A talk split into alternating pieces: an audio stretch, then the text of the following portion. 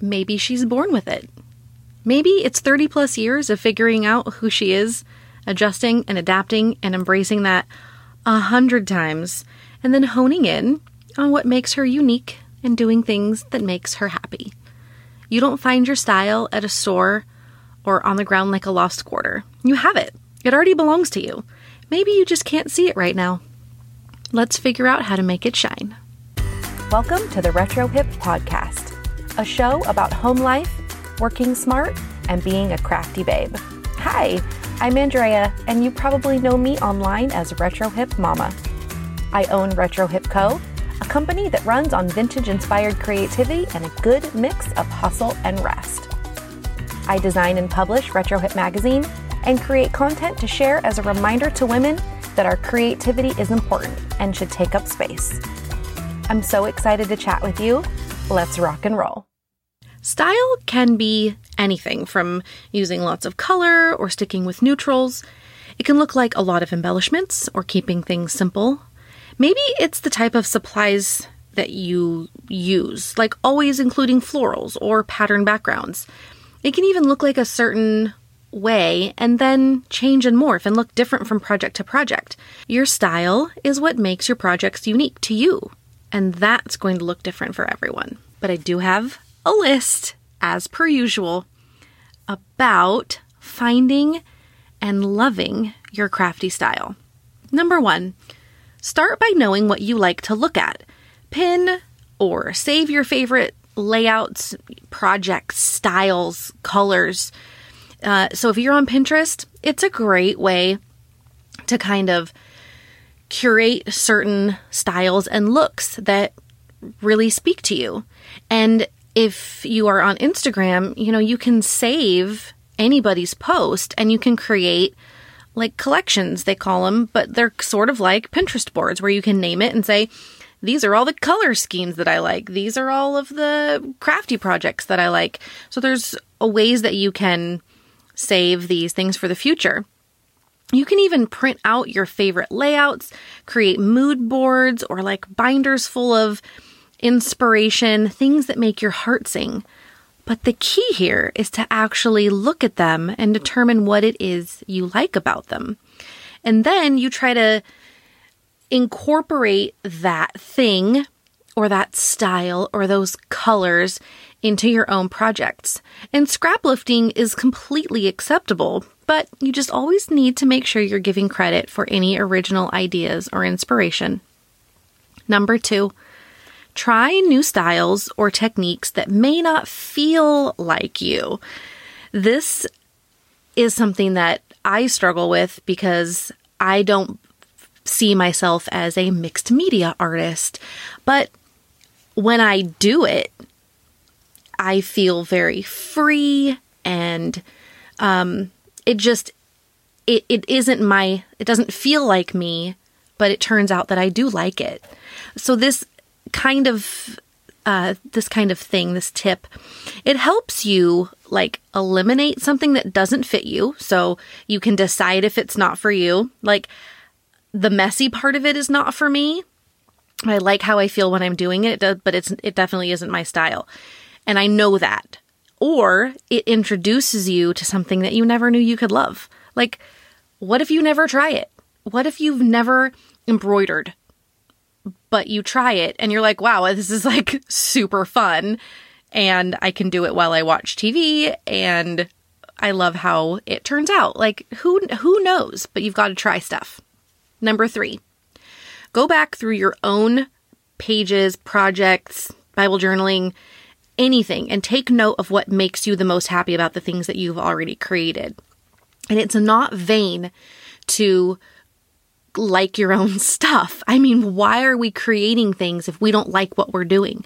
So it's completely acceptable for you to like and copy your own stuff. There's no need for every single one of your projects to be completely different. Like I rely on my, grid format as kind of a go-to. I have a formula. There's a reason for that because that becomes your style. It doesn't mean that you're stuck in some sort of comfort zone. It just means that you really like doing that, and that is okay. Number 4, practice. If you really love how other crafty babes are doing all these gorgeous layers, you gotta practice doing it on your own until you love yours as much as you love what you're inspired by. And, you know, you want to get better at spreading paint or splattering all over your layout, you have to practice. Because I will tell you right now that splattering ink droplets is not easy. It does not go where you want it to go, and you cannot fix it. You cannot control Z, any of that once it's down. So it takes practice. With anything, it doesn't make perfect. It just makes better. Hey babe, quick news break. The latest issue of Retro Hip Magazine hit the shop, and you can get your own copy right now. Start out at retrohip.co/shop and check out all the new releases this month. There's a limited quantity of printed copies available, and the digital copy is always available. There's also a coordinating stamp set, wearable merch, and digital add-ons. Retro Hip Magazine is designed for and by creative babes. Every issue includes crafty inspiration, digital printables, and leaves you feeling happy and inspired. Grab your magazine and extras today at retrohip.co. Number 5, develop a theme for yourself. For me, clearly it's a retro office supply type of vibe. I'm always going to use labels, staples, twine, stitching, something retro-ish. Clean lines, bright colors. So think about something you always use and start finding ways to incorporate it in your projects. Like, how is your house decorated? Do you like a modern sort of feel in your house? Well, then you might like a modern, clean look in your scrapbook pages. Do you like lace and flowers in your house? Well, then you might be someone who not over embellishes, but goes all out with the embellishments because that's something that you like. Develop a theme for yourself. Number 6, follow the trends. I mean, they're there. Don't be afraid to hop on that trendy bandwagon and try new styles. This way you don't have to spend all your energy coming up with something new every single time, and you can take inspiration from other things that are just popular. It's also kind of fun to look back on those kinds of things and you're like, oh, remember when page toppers were all the rage? Like, I like that. Trends are good. Trends are fun. Number 7, use discretion when buying supplies. Just because it's cute doesn't mean it's your style. So this is once you've developed a bit of what you like and what you think your style is, you might be tempted to buy things that you used to buy all the time, but now you're aware that those supplies may not define your style. They may not be part of your style. And that could, well, number 1, it could save you some money. But number 2, it can really help you only keep things in your stash that really speak to you, that really make you want to create.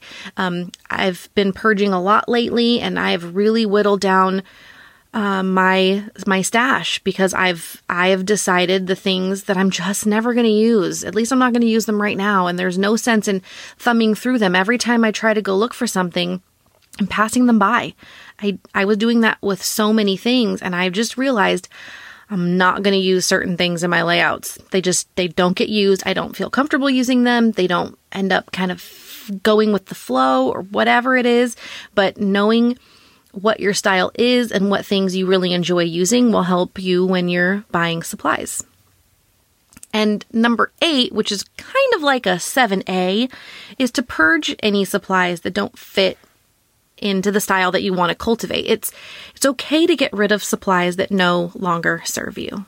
Like I was saying before, if it's not sparking joy, then there's no reason to have it. Just because you spent money on it doesn't mean that you have to keep it. If it's weighing you down, you don't have to keep it. Like, this is your permission to purge things that do not fit into the style that you want to cultivate. Even if you have not decided on your style, you don't feel like you have it just yet, you know the things that get used and don't get used. So maybe next time you purge, you can make a couple of piles. This is something that I will, always use. I'm always going to use florals, or I'm never going to use like rectangle die cuts. I don't know. I'm just thinking of things. But that's the kind of stuff that you can think about when you are purging your supplies.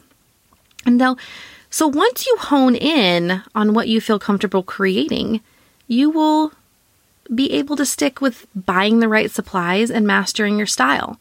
But the big reminder here is that you don't have to have a defined style at all ever to create and to share. You get to keep and document your memories no matter what.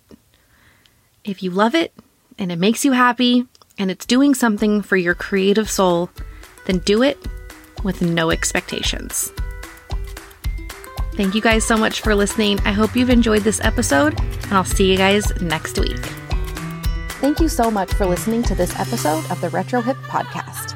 If you like the show and the stuff we chat about, please consider subscribing and leaving a rating and a review on iTunes. You can also screenshot and share the episode you're listening to so other babes can join the conversation.